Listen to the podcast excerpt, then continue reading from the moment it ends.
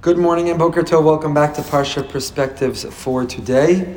It's fantastic to be back together again, and I want to thank our generous sponsors, Becky and Avi Katz and family, in memory of Becky's father, David Grossman.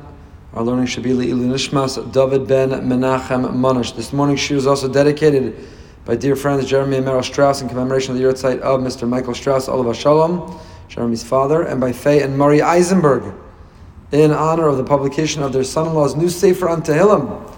There's a copy. Everyone should purchase it. Well worth it. Tehillim Songs of the Heart. Shlomo Dov Letterstein. Shavuot Nachas Mazel Tov on the publication of the Sefer. This week I have the privilege of reading and studying Parshas Bahar, page 696. Often Bahar and Bechukosai go together, and then we can't fully appreciate either. But this year we're reading this separate and apart, and we have the opportunity to delve into it a little bit further. Lemor. The parsha begins. Hashem spoke to Moshe, and here the Torah sort of deviates from its norm and tells us the topography, the area in which Hashem spoke to Moshe. He spoke to him where? Bahar Sinai. He spoke to him at Har Sinai. Now again, we know that all of Torah come from Har Sinai. Everything comes from Har Sinai. Rashi, of course, famously asked this question: Ma inyan shmita etzel Har Sinai. We're about to be introduced to the laws of Shemitah. This is a Shemitah year. We find ourselves right now in a Shemitah year. What in the world does Shemitah have to do with Har Sinai? And Rashi answers, and, and Rashi's bothered about lo kol mitzvahs nemar Sinai.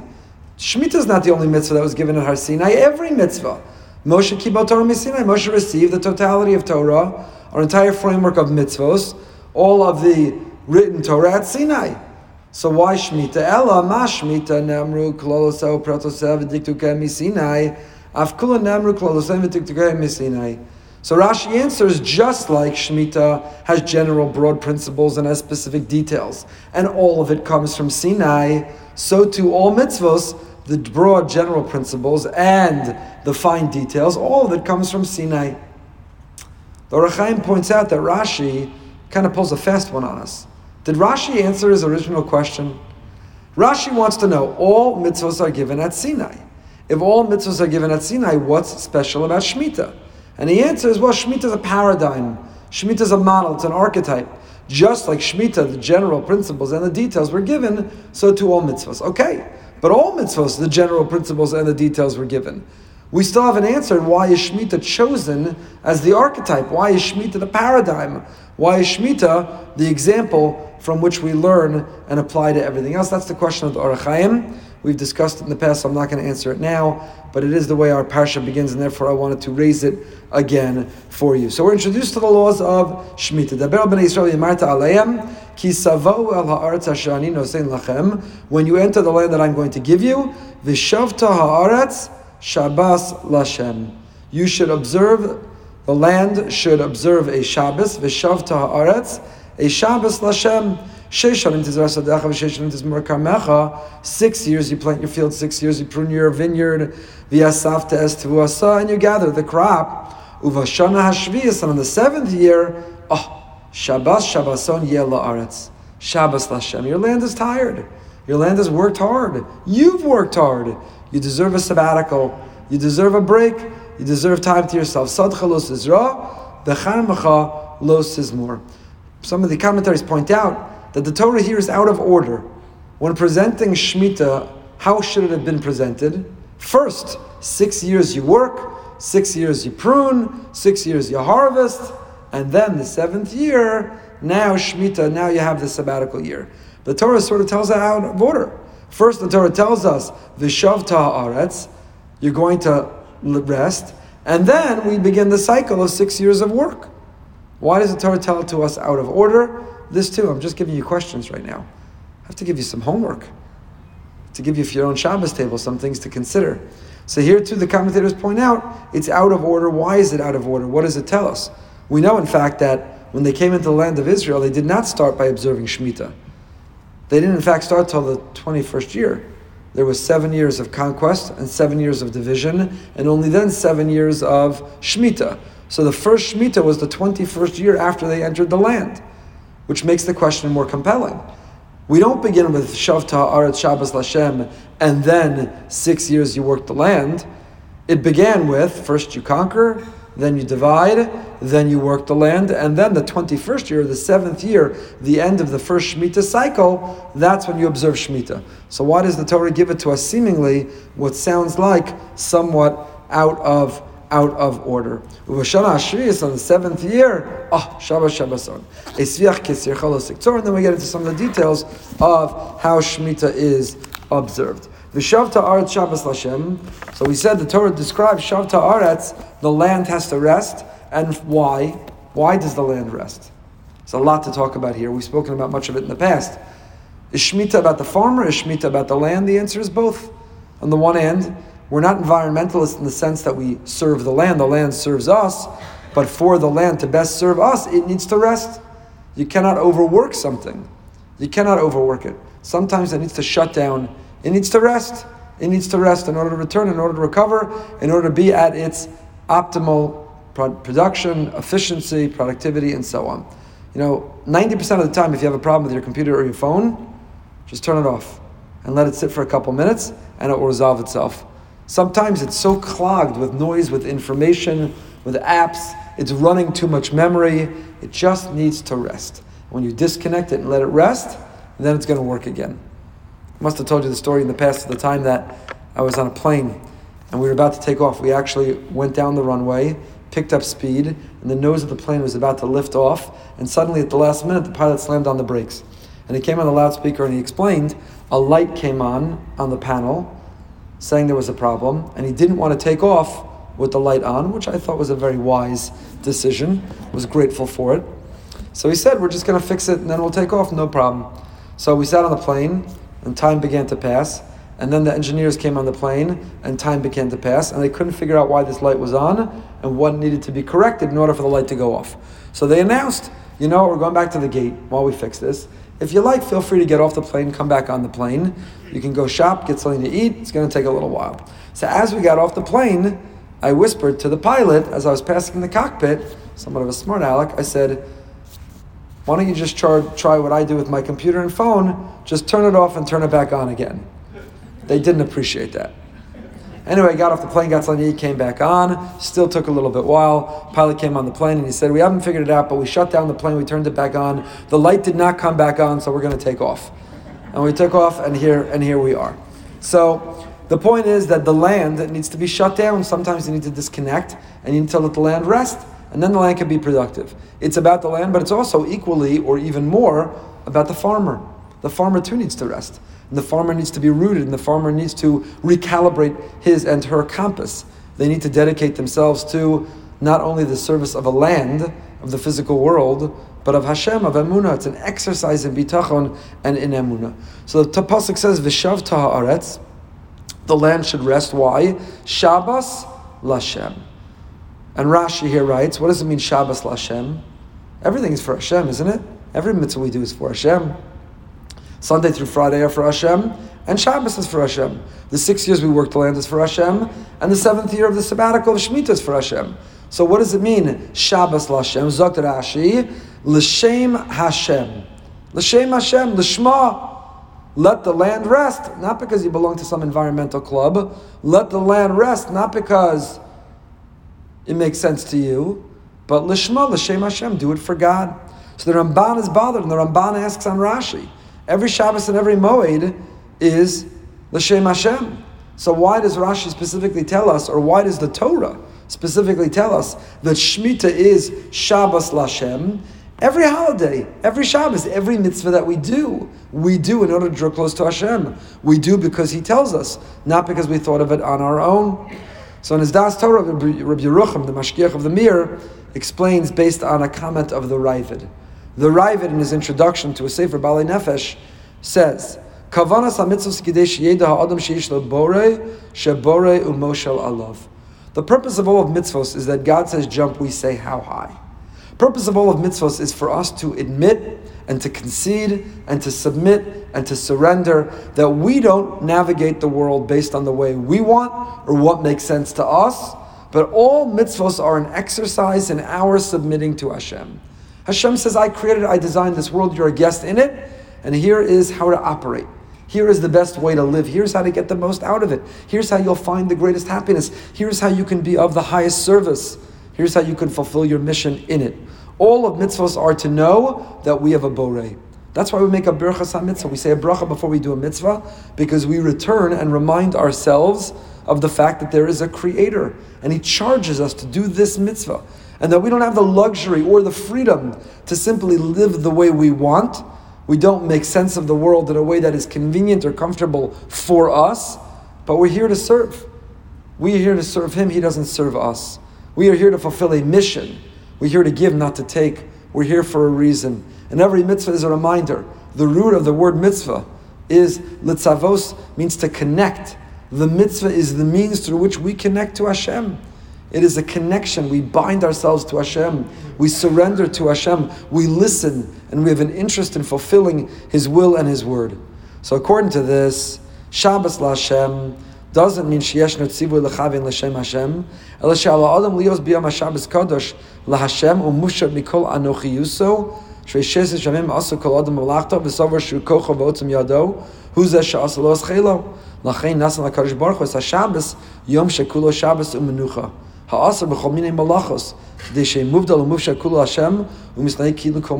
So you're right. Tefillin and tzitzis and kashrus, every mitzvah is supposed to be l'shem Hashem. They're all supposed to be done and designated in the service of Hashem, Lishma. Why then does it specifically say Shabbos Lashem for Shemitah, and the same language is used for Shabbos that comes at the end of each and every week? What do the two things have in common, says Rav Yerucham? At the end of a long week, at the end of a long six years, a person can mistakenly think, this is my world, my success, my ingenuity, my creativity, my entrepreneurship, my hard work. This success is mine. I've broken through. I've made progress. I've mastered the world. I've manipulated the world. Kochi v'otzam yadi. It's my strength. It's my wisdom. It's my hard work. It's my diligence. Shabbos Lashem. Hey, buddy, relax. Disconnect. You can't so much as turn on a light switch. You think this is your world. You think you control and manipulate. You think everything is your success. You think you can micromanage and power and be in control. You can't even flip on a light switch. You can't even take the jelly bean you like from the ones you don't like or the ones you don't like from the ones you like. You can't even the malachas of Shabbos. 39 categories of creative labor. Sit tight. Be passive to nature and to the world. Make peace. Hashem says, a little shtickle reminder. It's my world. You're just a guest in it. I am in charge. Yes, six days of the week, work, kivshua, conquer, control, manipulate, learn, master the world. But then one day a week, instead of being active, we're passive. One day a week, instead of being in control, we relinquish control. And we sit back and we say, Hashem, you're in charge. So therefore, l'shem Hashem. There is no anochi, there is no I, there is no ego, there is no power struggle. One day a week we stop and we let go and we let God. One day a week we stop trying to control His world. Ze'atzar ben Shabbos u'shvius, says Rabbi Yerucham, this is the connection, the common denominator between Shabbos and Shemitah. Bitom machshavas habaylas she'adam edam al atzmo v'sheyashresh bekirbo sheish manig labira hamoshel alav v'lo haaretz umla'a. The common denominator of Shabbos, which is the seventh day of the week, and Shemitah, the seventh year of the seven-year cycle. Notice everything is in similar units and parallel in time, but the common theme is work, conquer. You're not holy and righteous, by the way, if you say, you know what? God loves Shemitah so much. God wants to respect the earth and let it rest. God wants me to be a Baal Bitachon and Amuna. He wants me to not work. I'll tell you what, I'm going to keep every year a Shemitah year. I'm not going to work. I'll collect from the community. I'll walk around and rely on the Kupas Staka. I'll let Keren HaShviis operate not only the seventh year, but support me all seven years. Rav Moshe Feinstein points out, notice that the Torah says, Sheshanim Tizra Sadecha. It doesn't just tell us the mitzvah of Shemitah, it tells us there's also a mitzvah to work the six years. And the same is true when it comes to Shabbos. See, unlike other religions where work is a concession, really in the ideal we don't work, but we have to work. Because how else will we live? How else will we survive? So it's a concession to a reality. Judaism sees work not as a concession. Judaism sees work as a value. How many Mishnayos, Pirkei Avos, and elsewhere that tell us the Torah learning that doesn't have malacha with it is sofali, but it's not real. Person has to be diligent and work. We were born to derive an enormous satisfaction and self worth by the work that we do, by the difference that we make, by a sense of accomplishment that we gain and that we have. We're meant to make a difference in this world, to master His world, to work in this world. The same is true with Shabbos. We're told six days work, and then the seventh you rest. And how do we know that's noble? How do we know it's meaningful? How do we know that in itself is a mitzvah? We're emulating the Ribbon Shalom. Hashem did it doesn't just say that Hashem created the world. He could have created the world in one moment and then had seven days of Shabbos. It says six days he was occupied with creation. Now, for HaKadosh Baruch Hu, creation was just speech. He spoke and the world came to be. For Hashem, there was no work involved, but kiviyachol, as if he worked six days to model for us and create the precedent for us of the idea of working for six days and then being able to rest in the seventh. So Yerucham says, why does Rashi comment here, L'Shem Hashem? Shemitah is L'Shem Hashem, unlike other mitzvahs. Every mitzvah is L'Shem Hashem. So Rabbi Yerucham, the Ramban asked that question. So Rabbi Yerucham explains, no. Shabbos and Shemitah have in common is, I might swell with pride. I might grow arrogant and egotistical and think these are my accomplishments. I'm in control.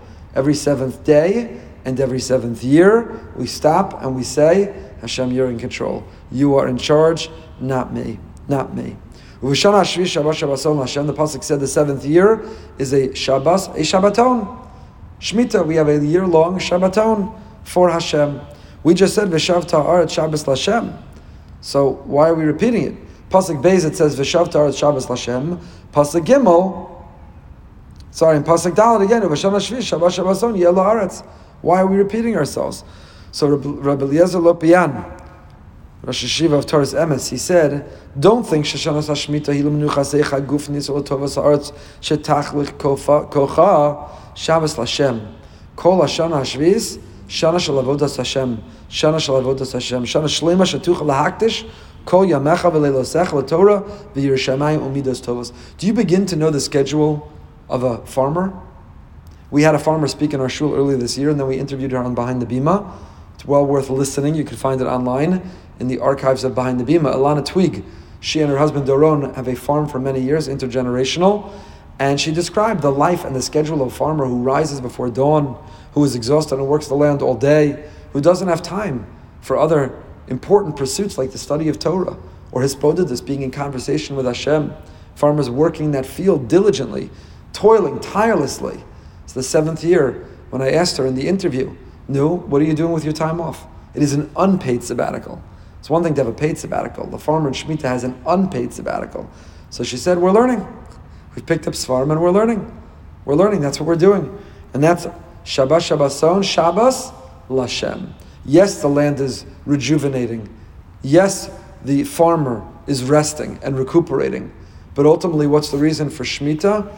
The reason ultimately is Shabbos Lashem. It's about finding Hashem back in our life, returning and restoring our sense of feeling His presence each and every day in everything that we do, knowing that He's with us wherever we go, always at all times. Okay, let's keep going. Perik Chaf A. We go through some of these laws of Shemitah, and then we move over to Yovel. After the 49th year comes, after seven Shemitah cycles, is Yovel. Is Yovel. And the Pasuk here says, Perik Chaf Pasuk Yud Zayin. Turn to page 698. In this context, we're talking about uh, Yovel, and in Yovel the slaves go free, the land returns to its ancestral ownership. Al tonu isha sachiv, you're not allowed to aggravate, aggrieve your friend. Pasuk Gizayin, v'lo sonu isha samiso, v'yarei me alokecha, kani Hashem elokechem. Each of you shall not aggravate, aggrieve. Basically, loosely translates as, don't be a jerk. Don't be obnoxious. Don't be mean. Be kind, be sensitive, be compassionate. Have midos tovos and basic derech eretz against other people. This is the prohibition of ona'as dvarim. We have two prohibitions of ona'ah in the Torah. We have a prohibition of ona'ah in the Torah, which is financial, economical. You're not allowed to charge extreme interest, exorbitant interest. What's defined as exorbitant interest?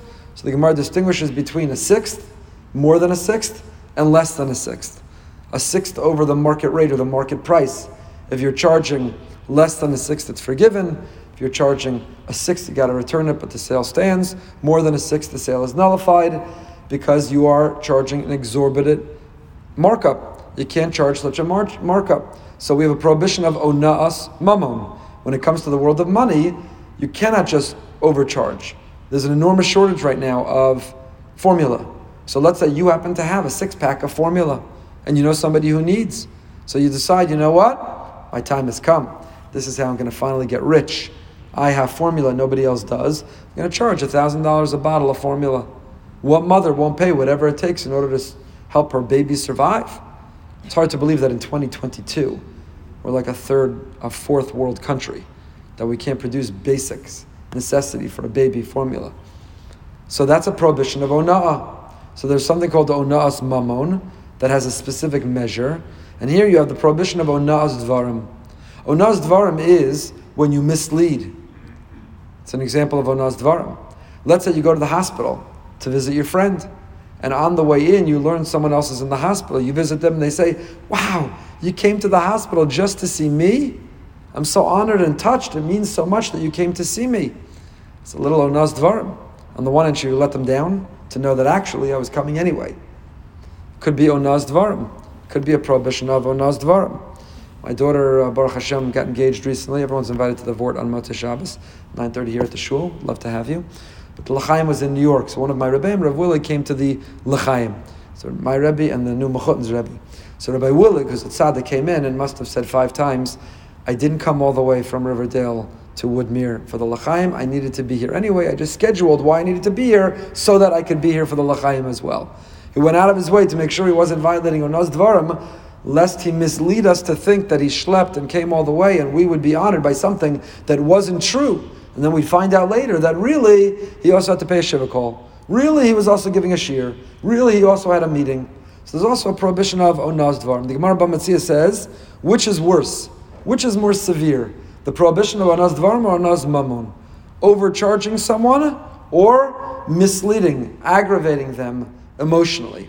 Zok the Gemara, Gedola onaz dvarim onaz mammon, shezeh begufo v'zeh. Onaz dvarim is worse. Because what you do to a person's psyche, what you do to manipulate a person's emotions or mislead them, is much more damaging. It's much more injurious than what you do to them financially. It's just money. You can recover money. I don't mean to minimize people struggling with money. We're going to talk about in our parsha momentarily. When someone is struggling financially, it is very, very significant. It's not just money, but money can be recovered. But when you mislead someone, when you steal their trust, when you violate their trust, when you aggravate and manipulate them emotionally, and that's why the Gemara Bava Metzias, the Pasuk says, Ani Hashem. So the Balei Musar explain, say the Balei Musar, Onas Mamon has a set measure, less than a sixth, a sixth, more than a sixth.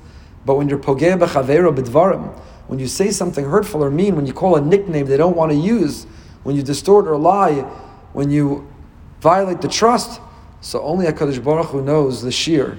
Only HaKadosh Baruch Hu knows the depth of how much you hurt them. And that's why Ani Hashem. Pasuk ends, Lo sonu ishas amiso. Why? V'yaresa me'elokecha. When you go to that hospital room, when you go to that lachaim, and you mislead the person to believe that you made this great effort for them, nobody will ever know. What's the problem? Why not be thought of as such a tzaddik?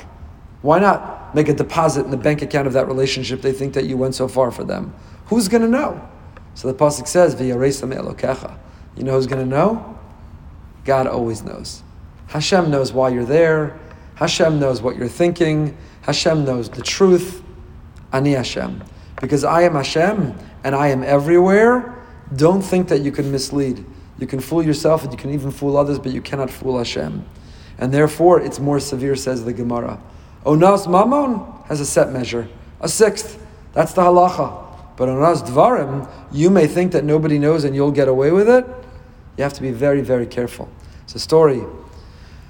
Rav Dessler on Shabbos would make kiddush from a cup, a kiddush cup that he got as a gift from his uncle, Reb Chaim Ozer Grodzinski. He got a special kiddush cup from his uncle, Reb Chaim Ozer. And this kiddush cup, Reb Chaim Ozer himself got from the grandfather of his first wife, Reb Yisrael Salanter, the great founder of the Musar movement. So Reb Chaim Ozer used the Kiddush cup, and he gave it as a wedding gift to Rav Dessler, who used it as a Kiddush cup. When Rav Dessler went to live in Bnei Brak, he became aware that the Chazon Ish had his own shear had his own measure for the minimum amount of a Kiddush cup to be Yotze, Kiddush and Avdallah and the like. And this Kiddush cup that he had through his wife, this Kiddush cup that he got as a gift from Chaim Ozer, that his wife very much uh, cherished, this Kiddush cup was less than that minimum measure of the Chazon Ish. So the question was, what should he do? He's in Bnei Brak, the city of the Chazon Ish. Do you adopt the measure of the Kiddush cup of the Chazon Ish, or do you continue to use the Kiddush cup that is the family heirloom that's meaningful to his wife? So if Dessler continued to use the Kiddush cup that meant so much to his wife, and the first Shabbos after his wife passed away, he set that Kiddush cup, put it in the uh, break front, used a new Kiddush cup, that would be that minimum shear. You see that he prioritized Onaz Dvarim. It would have aggravated his wife. It would have caused her pain to not use or to suggest that the earlier generations hadn't fulfilled Kiddush. And so, though he himself wanted to adopt a stricter position, he waited till it would not be a violation of Onaz Dvarim. Onaz Dvarim is worse than Onaz Mamon. Perchafei Pasuk. And I love this next Dvar Torah I'm about to tell you. So I hope you've been listening carefully, but if you haven't, listen up now. Perchafei Pasuk. Torah tells us the following. V'chi somru. You know what's going to happen? Shmita. The farmer is charged, again, we don't live in an agrarian agricultural society, other than our new friends Alana and Doron. We don't really relate. But can you imagine the farmer is told every seventh year, unpaid sabbatical? Sitting here and watching live or later are people, lawyers and accountants and doctors and entrepreneurs and business people. Imagine every seventh year you're told, sit and learn, don't work, no work this year. And by the way, it's not like a rabbi or a professor at a university that you've earned your paid sabbatical. Be nice. It's not earned your paid sabbatical. It's an unpaid sabbatical. So you can't help but ask, V'chi somru. You're going to say, Manocha b'shana hashvis. Oh, got it, God, I got it. Land should rest. Like the airplane, you got to just shut it down so it can rejuvenate, it can reset itself. I got it. Land's going to rest. I'm going to rest. I'm going to be in a kola the whole year. I'm going to steiggeist. I'm going to learn with you. But I've got one little question. What am I supposed to eat that year? How am I supposed to pay the mortgage that year? How do I pay the bills? You'll ask, Manochal Bashana Shvis. Hainlon is self is to us. We're not planting and we're not harvesting. We're not taking in or drawing in an income. What are we supposed to eat? Says the Torah a promise. Oh, the sixth year will grow so much, you'll have enough for the sixth, the seventh, and the eighth year. Some point out, they want to suggest, you see from here, this is one of the pieces of evidence of the divine authorship of the Torah. We have several places in Torah where a promise is made that only a divine person, a divine individual, could fulfill that promise. No man or group of people who would have authored a document would make a promise they couldn't fulfill. If, if a group of people wrote the Torah, how long would this religion last? Seven years. In the sixth year, when you didn't grow enough for the sixth, seventh, and eighth year, in the seventh year, when you had an unpaid sabbatical and nothing to eat and you starved to death, that would be the end of the religion. The fact that the Torah promises, relax, don't worry. You're going to grow enough in the sixth, seventh, and eighth years, you will be good to go. You have nothing to worry about, is in itself, some say, evidence for the divine authorship of the Torah. That and the fact that the Torah tells us exactly the species of which are the exceptions to fins and scales and split hooves and chewing cud and the laws of kashrus. The Torah doesn't just tell us generically, it makes a promise and it names the exceptions of the species. Again, how long would a religion last?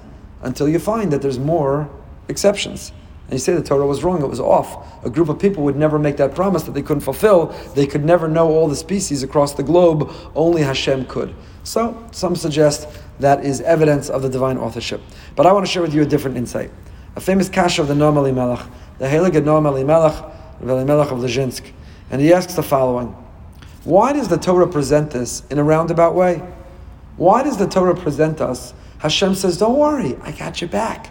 You're going to grow enough in the sixth year for the sixth, seventh, and eighth year. Why doesn't Hashem just tell us that?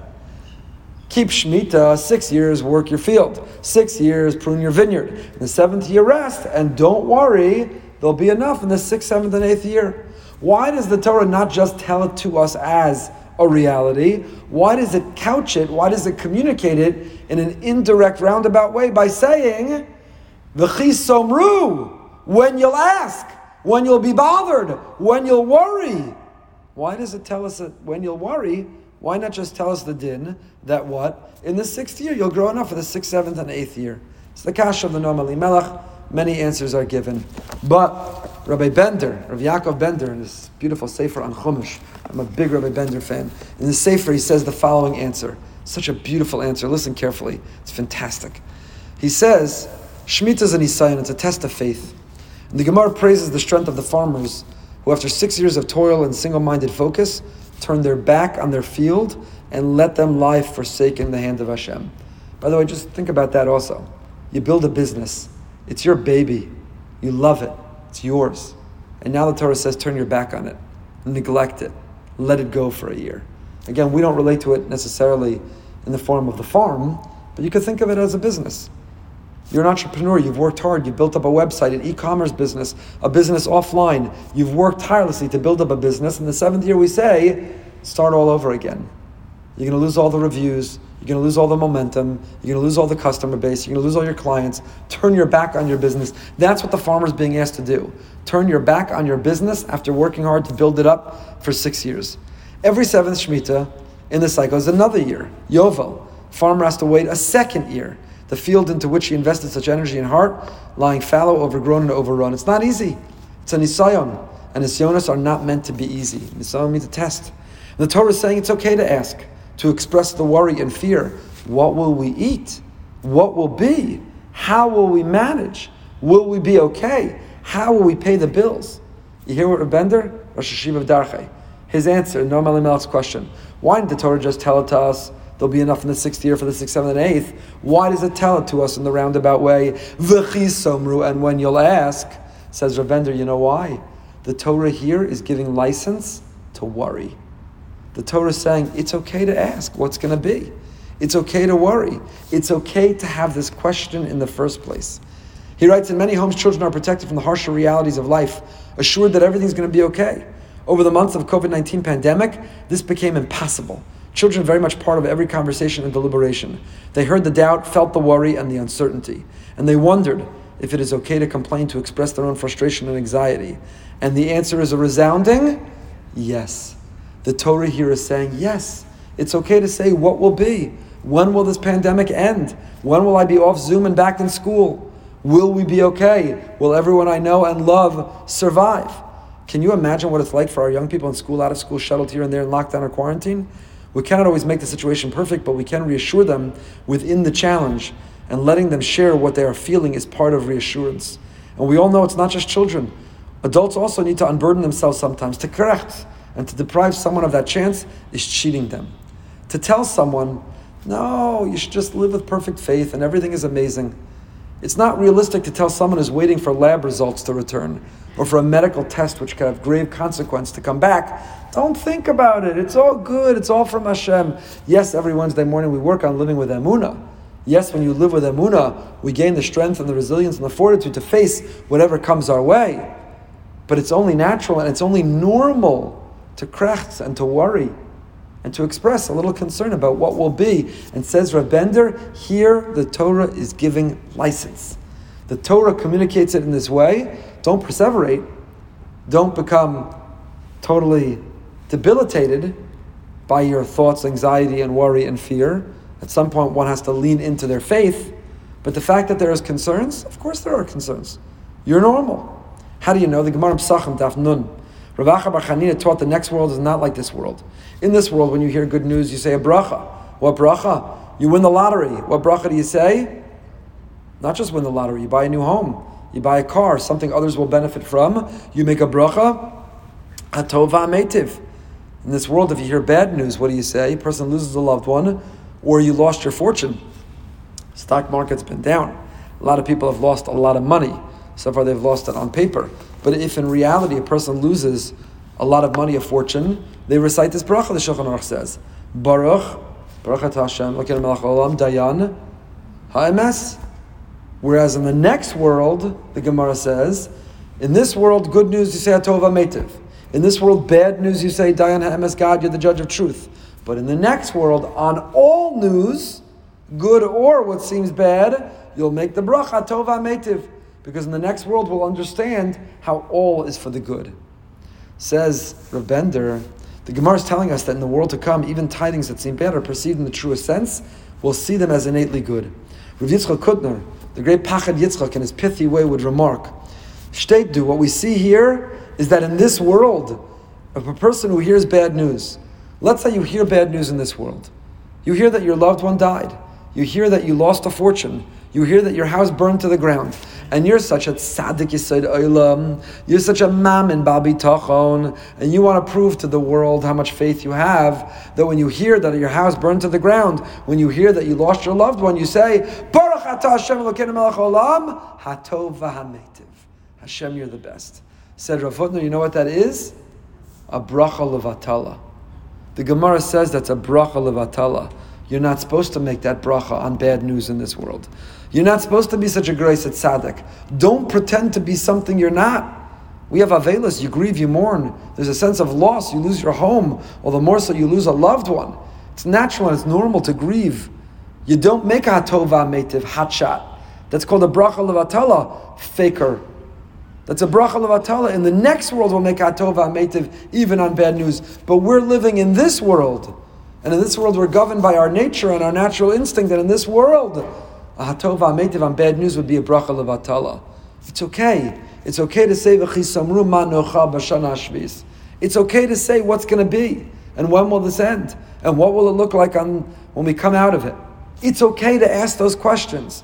The Torah is telling us, and the Torah is telling us to tell our children that we shouldn't have anxiety, that we shouldn't be overly fearful, that we shouldn't have a, a crisis of faith, we have to work on ourselves to realize that Hashem is in charge, Hashem is in control, whatever will be is what's meant to be, and that should give us the calm that we need. But to first face the fear, to feel the chisamru manochal, to ask the question, is only normal.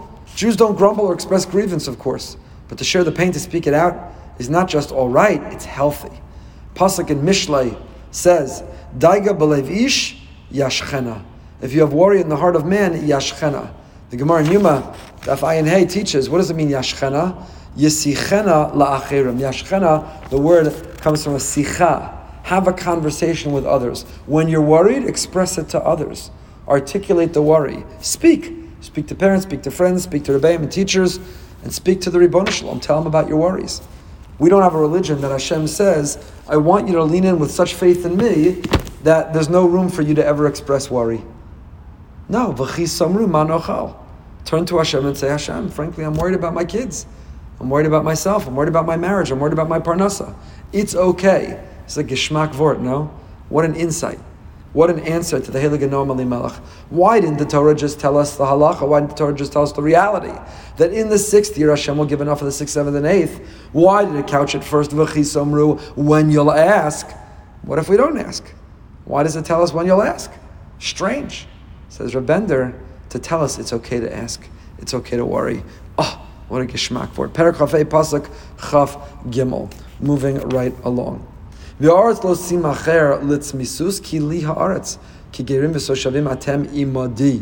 land shall not be sold in perpetuity. The land is mine. You are simply sojourners and residents with me. You're guests. You're simply guests. You don't have an attitude at the hotel as if it's your room. You know you checked in, you know you're checking out, and you're there temporarily. You are a guest. The famous story of the Chafetz Chaim, who lived in simplicity. When asked why, he said, "How come you don't bring all your things to the hotel room? Your furniture, your furnishings, hanging the paintings and the pictures on the wall. Why don't you set it up as your own?" The answer is because the hotel you're only there temporarily. You're only passing through. For the for the Chafetz Chaim, this world was like a hotel room only passing through. So the Torah here says that the laws of Yovel, in which the land reverts to its previous owner, is a reminder to us that we never have a true ownership over the land. It's never really fully ours. We don't have a true ownership over that land. Haaretz lo simach. The, the pasuk says, "Va'aretz lo simacheletz misus ki li kol It's mine. Rabbi Yerucham writes on this pasuk again. This is Rabbi Yerucham in his Das Torah. Mashgiach of the Mir. Yisod mitzvahs hashvias munach b'milim elu. The whole source, the whole core. We are in a Shemitah year. This is relevant to all of us outside the land of Israel when it comes to Shemitahs Kesef, Ksafim, when it comes to the end of this year, the forgiveness of loans, unless you sign a pruzbul. But it's relevant. I was in Israel last week for three days, and observing Shemitah in Israel today is complicated. Do you hold a heter mechira, yivul nachri? What food do you hold? Which kashrus? How do you observe Shemitah? A Shemitah year in Israel is very, very significant. Zman biur, you have to know the specific time for each food, when is the last time it's available, then it's subject to biur, you have to do, um, you have to be mafkarit, you have to relinquish ownership over it, it's complicated. So what's at the core of these complicated laws of Shemitah, of Shvius? Says Rabbi Yerucham in these three words. It's all captured in these three words. We are in a Shemitah year, Chevra. If you want to feel Shemitah, think about and work on these three words. What are they? Kili haaretz. God says, the land is mine. So mitzvah shmita sheyargil adam is atzma lachios apiyim tzius kili kol haaretz. Shu eno balabayis. You have a beautiful home you've worked hard to buy and to build. You have a beautiful home you've decorated. You have a beautiful home that you've renovated. You're so proud it's yours, it's mine. Homestead. Nobody could take it from me. It's homestead. No, you're not the balabayas. I don't care what it says, who has title. I don't care what it says in the official offices. I don't care if you have it homesteaded. It's not yours. We're not the balabayas. It's temporarily. It's temporarily ours. Kili kol haaretz. Everything belongs to Hashem. Everything belongs to Hashem. It's a story they tell. Two Jews were fighting over a piece of real estate, and they came to Chaim Volozhner. They came to the Heilige Nefesh Chaim. They were fighting over a piece of real estate. Each one said, "It's mine," and the other one said, "It's mine." And they're fighting, fighting, fighting, and they're bickering and they're fighting over the piece of land. Each one said it's theirs. So Chaim Volozhner got up and he said, "Come with me." And they went to the piece of land and they were waiting to see what would the great Rav Chaim the great Rosh Yeshiva, great Talmud Agra, what was he going to do? He's going to measure the land, survey the land, ask other people who owns the land, why did he want to go to the land? So the great Rav Chaim you can almost picture it. He lay down on the ground, and he put his ear to the soil, to the earth, to the ground. And they looked at their great Rebbe, Rav Chaim Volozhner, dressed undoubtedly as a Rosh Yeshiva and he's lying on the ground that they're fighting over, the real estate that they're fighting over, and he puts his ear to the ground, and he gets up and they say, Rebbe, what was that? And he says, You know, you say it's yours, and you say it's yours. So I wanted to find out from the ground, who does he think it belongs to? So I put my ear to the ground, and you know what the ground said? Soon they'll both be mine. Soon they'll both be mine. So he turned to the two and he said, we're gonna, all going to be buried. We're going to be worm food. We're going to return to the ground from which we came. We have very finite, mere mortal lives. This is not worth fighting over. He was giving them a message. You're fighting and you're bickering vociferously over this piece of land. Okay, so there are legitimate disagreements. You go to a beis din, you determine who owns it. But this is the fight that you're having. Your families aren't talking. I listened, and you know what the land said? Soon enough, I'll own both of them. Neither owns me. Soon enough, they'll both be mine. I'll own both of them. Kili kol haaretz. Kadosh Baruch Hu says, Kili haaretz. It's all mine. Lest you think it's yours, lest you think you have title, lest you think it belongs to you, Kili haaretz. It all belongs to Hashem. Soloveitchik has a comment here as well. Says Rav Soloveitchik on this, on this pasuk. Kili kol haaretz. You're just passing through. It's like a hotel. You are just guests. You're going to check out. Writes the Rav, Judaism relativizes all human finite values and aptitudes, denying them unconditional commitment. Judaism maintains that creation, as such, has no ontic autonomy. God is not only the creator and governor of the world in a, in a physico-dynamic sense. You need a dictionary just to read three sentences. You know the Rav, you know when he learned English? The Rav was in Berlin. The Rav came from Chaslovich. The Rav didn't learn English in Europe. He first learned English when he came to America, and his English was better than everyone in this room combined. You need a dictionary to read what he says. I'll try to translate. God is not only the creator and governor of the world in a physico dynamic sense, whose will determines the mathematical regularity of the cosmic process in all phases, but also the master of everything on a juridic plane. God owns his creations the endless stretches of the universe from our small earth to the outer fringes of the cosmos. In other words, one can think HaKadosh Baruch Hu is in the heavens. He's far off and distant. He's the HaKadosh Baruch Hu of the cosmos. Mathematical, enormous, huge, inaccessible, distant, and far off. No. He is all that. But he's also HaKadosh Baruch who owns and is involved in and is aware of and intervenes with everything in the here and now. Everything in the here and now. Everything. The land and its fullness are Hashem's, the world and those who dwell therein. Tehillim Chaf Dalet. The status of man is that of a tenant, a sharecropper. This is the idea of Shabbos. The Torah demands temporary withdrawal from one's daily routine so we can shake off the hypnotic influence which material possessions exert over us and face the truth that we are managing someone's estate, not our own. Isn't that a beautiful description? This is what we said earlier, Rabbi Yerucham. Shabbos Lashem. Why is it Lashem Hashem? What do Shabbos and Shemitah have in common? The way the Rav says, the hypnotic influence the material possessions exert over us. It's absolutely intoxicating to make money, to look at your bank account rise, to see your revenue, to see your profit, to cash your paycheck, to collect your things. It's intoxicating to think, I'm conquering the world. I'm building a business. I'm killing it in Gashmias. It's hypnotic, it's intoxicating. That's why every seventh day we stop. That's why every seventh year we stop.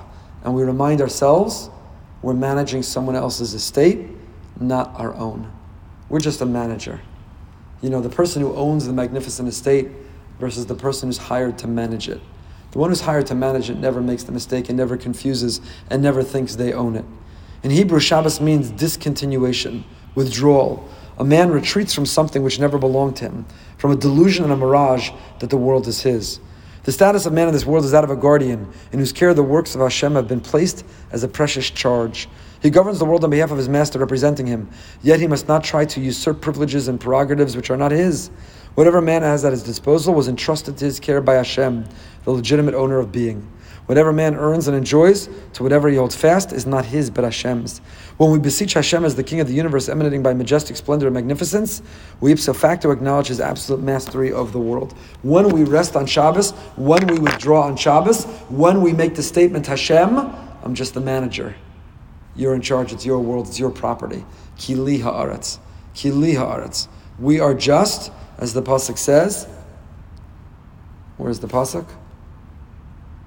As the pasuk says, "Ki gerim We're just gerim v'toshavim. It's never fully ours. We're not fully the owners. We are simply the stewards. We're simply the managers of it. That is the mentality. The Torah here is talking, of course, about in Israel. The Torah is talking specifically in Eretz Yisrael, where um, the mitzvah of Shemitah is primarily observed. But really, the philosophy of it applies wherever we are. Kili haaretz. It all belongs to it all belongs to Hashem. We're simply the stewards over it. Which takes us to the next pasuk. Perachafei pasuk lamidhei. The next pasuk, at least that we're going to look at. After Shemitah and after Yovel are the Levite cities, the Levium, who do not get their own land, but rather get cities within our land. The original model of the community kolel. The Levium are supported by the community so they could sit and learn and study and teach and preach and be role models to the community. So they're not given their own land, but rather the designated cities within the lands of others. Perak Lam, Pasuk Lamed Hey, page 702.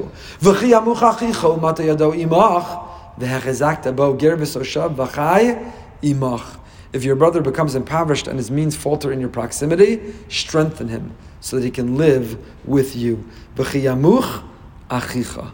V'chi yamuch achicha. Listen to this. Listen to this. The Vayikra Rabbah, the Medrash says the following, and V'chi yamuch achicha. V'chiyamuch achicha ha'achri yichsiv, gomel nafsho ish chesed, zehilal azaken. Who was the person who designated his life to doing chesed, doing loving kindness to others? Was Hillel imam.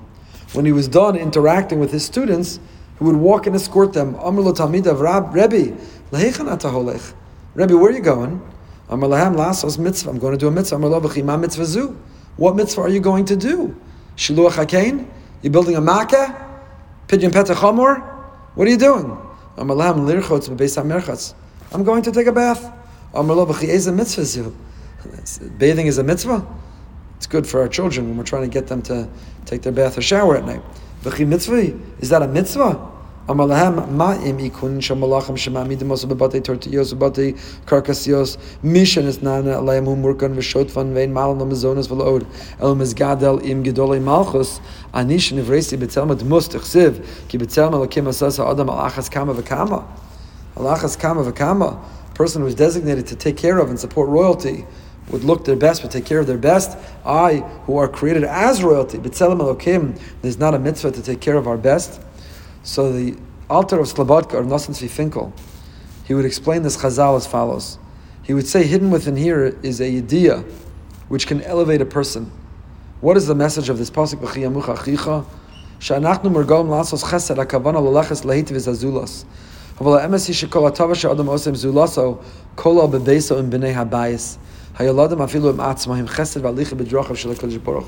We make the mistake of thinking, this is one of my wife's pet peeves, we make the mistake of thinking that when it's time to volunteer to do chesed, we have to leave our home. When it's time to do chesed, you go volunteer for Chevra Kadisha. You go volunteer for Tomchei Shabbos. You go volunteer for whatever worthwhile Hatzalah, Chaverim, whatever worthwhile organization, you run to go and do and volunteer for chesed for others.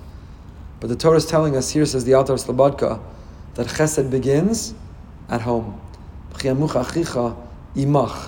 Imach. Chesed begins at home. That when you do an act of kindness for your spouse or for your children, you're doing chesed too. What's her pet peeve? You know, children in all the schools have chesed hours. They have an obligation of chesed hours they have to volunteer for. So what happens? A mother says, "Could you watch the kids? Could you help me cook for Yontif? Could you help me clean for Pesach?" And they say, "No, no, no, no. I have to go get my chesed hours. So I have to go to the neighbor's house to clean for Pesach, the neighbor's house to babysit their kids, the neighbor's house to be able to, cl- to cook for Yontif. So the mother's left. Chesed begins at home. You should get chesed hours for the chesed you do at home too. You don't run out of the house to do chesed, leaving the home wanting, leaving the home needing. Chesed begins at home. And you see this as the Alter of Slobodka from Avram Avinu. On the pasuk v'achar echein cover Avram esara ishto, that Avram buried his wife Sarah. V'achar echein cover Avram esara ishto. Rodev tzedakah v'chesed yimtza. The the Medrash says Rodev tzedakah v'chesed. Rodev tzedakah is Avram. Chesed shegam chesed Sarah. This was a tzedakah and a chesed that he buried his wife. Kind of tzedakah and a chesed? It's his wife. He wasn't going to bury his wife to buy a burial plot for his wife. That's called by the Medrash tzedakah v'chesed. What's the answer? Yes, chesed and tzedakah begin at home. When we show kindness, when we are selfless, when we inconvenience ourselves, when we care about the people closest to us, that too is called tzedakah v'chesed. V'chiyamucha achicha imach. Imach, with you. The chesed and tzedakah for yourself as a tzelem elokim, but more significantly, even for the people around us and with us, chesed begins, chesed begins at home. It's a beautiful insight in this pasuk by the Heilige of Nachman. We've been learning this beautiful Sefer Shulchan HaShabbos, which is teachings of Reb Nachman, not directly on these psukim, but teachings of Reb Nachman that connect to these psukim. So the pasuk says, "V'chiyamucha achicha umato yado imach." When your brother falters, when your brother fails, when he loses his livelihood, when he needs help, when he's struggling, imach. What does the word imach help? What does the word imach add? With you. What do you mean with you? Tomchei Shabbos needs before Pesach, we had an unprecedented amount of people because of the unprecedented price of matzah and chicken and uh, meat and so on. So, we got up in shul and we said, we have more people than ever that need help to make Pesach. Please, cough it up, give it over. We need moschitim. And you responded. Baruch Hashem, the community raised almost triple what we asked for in almost one seventh of the time we gave to raise it. It was incredible. And we brought in three truckloads of food and we uh, gave money to people who needed it. So we did all of that. Why? Because achicha, your brother, our brother, our family needed. Why imach? What do you mean with you? What does that word imach mean with you? So I'll share two interpretations. First from Nachman. Reb Nachman says the following. He says the way that HaKadosh Baruch Hu created the world, that if you have a mana rotzah masayim, whatever you have in life, you always want more. You're never satisfied. You're never complacent. It's never good enough. But you always want more. The latest addition, the newest upgrade, the latest model.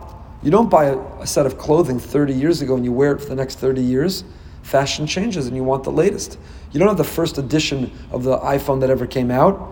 They're up to uh, whatever they're up to, 13. So you always want the latest edition.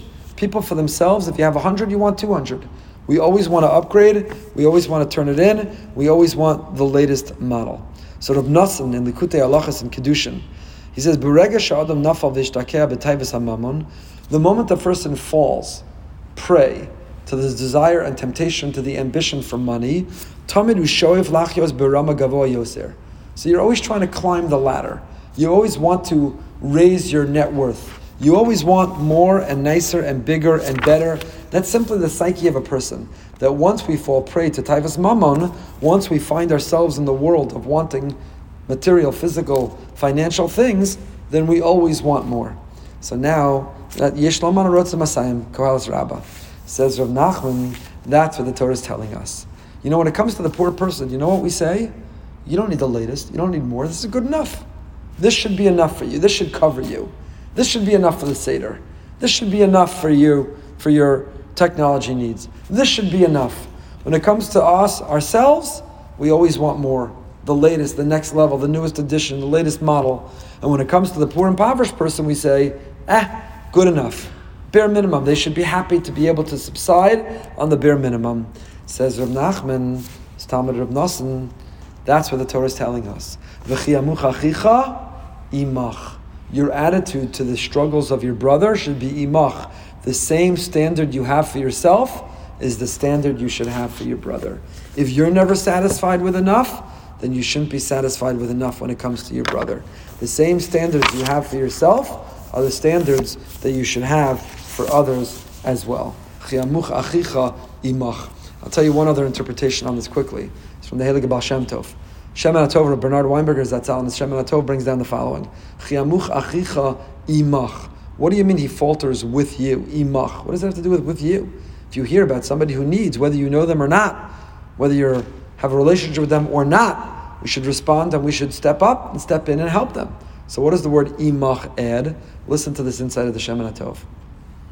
He quotes from Baal Shem Tov, who understands the Mishnah and Avos. Mishnah Nava says, Da malamala mimach, know what is above you. Ayin roa, and eye sees, ozen shamas, the ear hears, v'chol masecha b'sefer nechtavim, and everything you do is recorded. Now, every generation that preceded us couldn't really understand this. Everything I do, somebody sees. Everything I say, somebody's listening. What does that even mean? But we understand that more than any other. There are satellites in the sky, there are cameras all around. And believe me, whether you want to or not, whether you give them permission or not, everything you do is being recorded. Everything we do is being listened to. And that's what it means. HaKadosh Baruch Hu is the ultimate in the sky. He sees, he hears, and he is recording everything we do. But the Baal Shem Tov interpreted it differently. Said a Baal Shem Tov, know who is above you, Hashem there's a God in the world, and therefore, because Hakadosh Baruch Hu orchestrates everything, your life is carefully is carefully choreographed and curated. There are no coincidences. Therefore, ayin roa, whatever you see, you were meant to see. Ozen shamas, whatever you hear, you were meant to overhear. And now, what do you do with it? You saw something. Say something. Do something. You heard something. Do something. Chom asecha b'sefer nechtavim everything will be recorded. Isn't it beautiful, Bashem? You need to know you don't live in a vacuum, you don't live in privacy, you don't live in confidential. There's a Kadosh Baruch Hu he's watching and he's organized. And if you happen to see or if you happen to hear, if you happen to become aware of something, it's not a coincidence, it's not by chance, it's by design, it's what's meant to be. What will you do with it? How will you react to it? Says the Shem Tov based on this Bashem. Now we understand. Imach. Imach. You learned about someone's trials or travails. You learned about their hardship or pain. You learned about an opportunity to make a difference.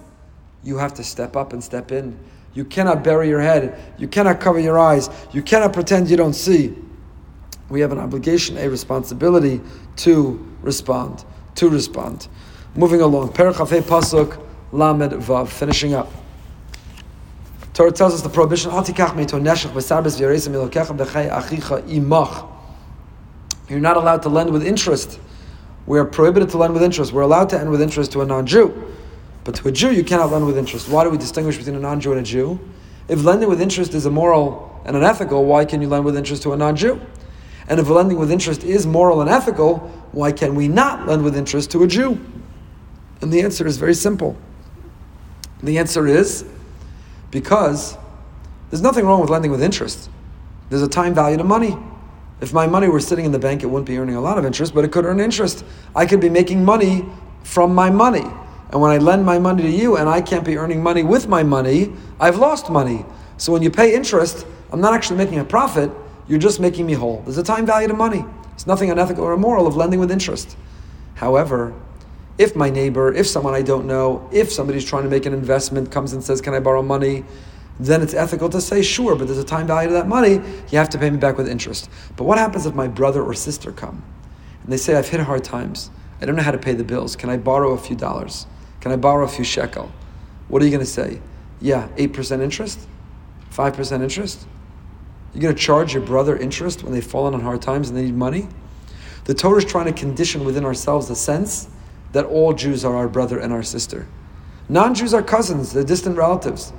And if they want to borrow money, you could lend them with interest. But Jewish people are our immediate family, they are our nuclear family. And if a brother or sister comes and needs to borrow money, Khalila to lend with interest, it's unethical and it's wrong. The Medrash here quotes, haribis. A person's heart is drawn to want to lend with ribis. It's very easy to convince ourselves, you know, it's only right, there's a time value to money, I need to be made whole. There's nothing wrong with it. So therefore, therefore the Torah has to say, The test of your Yirei Shemayim is your attitude towards money. The Medrash Tanchum and Mishpatim says if you lend with interest, you are not God fearing. Why?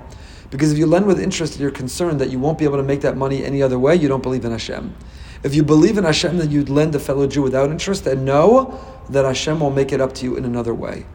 Our attitude towards money, Rabbi Yerucham, this is our third or fourth Rabbi Yerucham of the day. Rabbi Yerucham says our attitude towards money, our attitude towards money reflects our relationship with Hashem. And I'll end by telling you a very discouraging story. That's a bad way to end. But it's a very discouraging story. So much more to tell you. But a very discouraging story. I had a meeting the other day. I won't say in which community or in which state, and I won't say with whom, and I won't say with which type of Jew, but I'll just tell you it was a meeting to secure somebody's services, and they said, don't forget to bring cash. I said, why would I bring cash? I said, so you don't have to pay the taxes.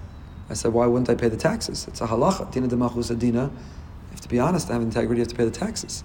So he said to me, You know, in 30 years of doing business, you're only the second person to ever want to pay taxes. And the first worked as a tax auditor and felt he had to. You're only the second person ever to pay taxes. So I said, You know, you're somebody who's Shomer Torah and mitzvos. You're from a community that scrupulously observes Shabbos and Kashrus and Taharas HaMishpacha. You follow every chumrah you can find. Maybe you should be machmir that it's stealing to not pay taxes. I'm the second client or customer you've ever had who wants to pay taxes. I didn't know that it was optional. I didn't know it was negotiable. It's geneivah, you're stealing from the other taxpayer who has to pay more when you don't pay your share. Dina de malchusa dina, we live in this country, we benefit from its services, of course you have to pay taxes. Our attitude towards money is the true test of our Yiras Shamayim. I'll tell you, it was not a small amount of money to be saved on the taxes, but my Olam Haba is worth a whole lot more than that. I'm not selling my olam haba for the difference of that taxes. I'm not telling you to show off or I'm anything special. I think it should be hopefully obvious to us all. But Rabbi Yerucham says, why with the mitzvah of, of interest? Because when it comes to money and the temptation of money and wanting to save a few bucks about money, that is the test of whether you really have Yiras Shamayim. Not how hard you shuckle and not how many chumras you keep, but are you honest and do you have integrity? Do we keep business practices? Are we honest in business? That says everything about our about our Yiras Shamayim. Wishing everyone a beautiful Lag BaOmer coming up. Lag BaOmer is Hod Shebahod. In the Kabbalistic uh, calculation, the seven weeks each have a, a, theme for the week, and the days within the week have a theme. And the theme of Lag BaOmer is Hod Shebahod. The, the Chassam Sofer says the day that man first fell. It's a day of being grateful, seeing the extraordinary in the ordinary.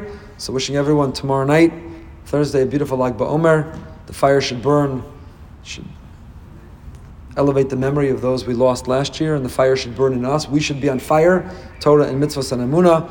Until next time, stay happy, stay healthy, and stay holy.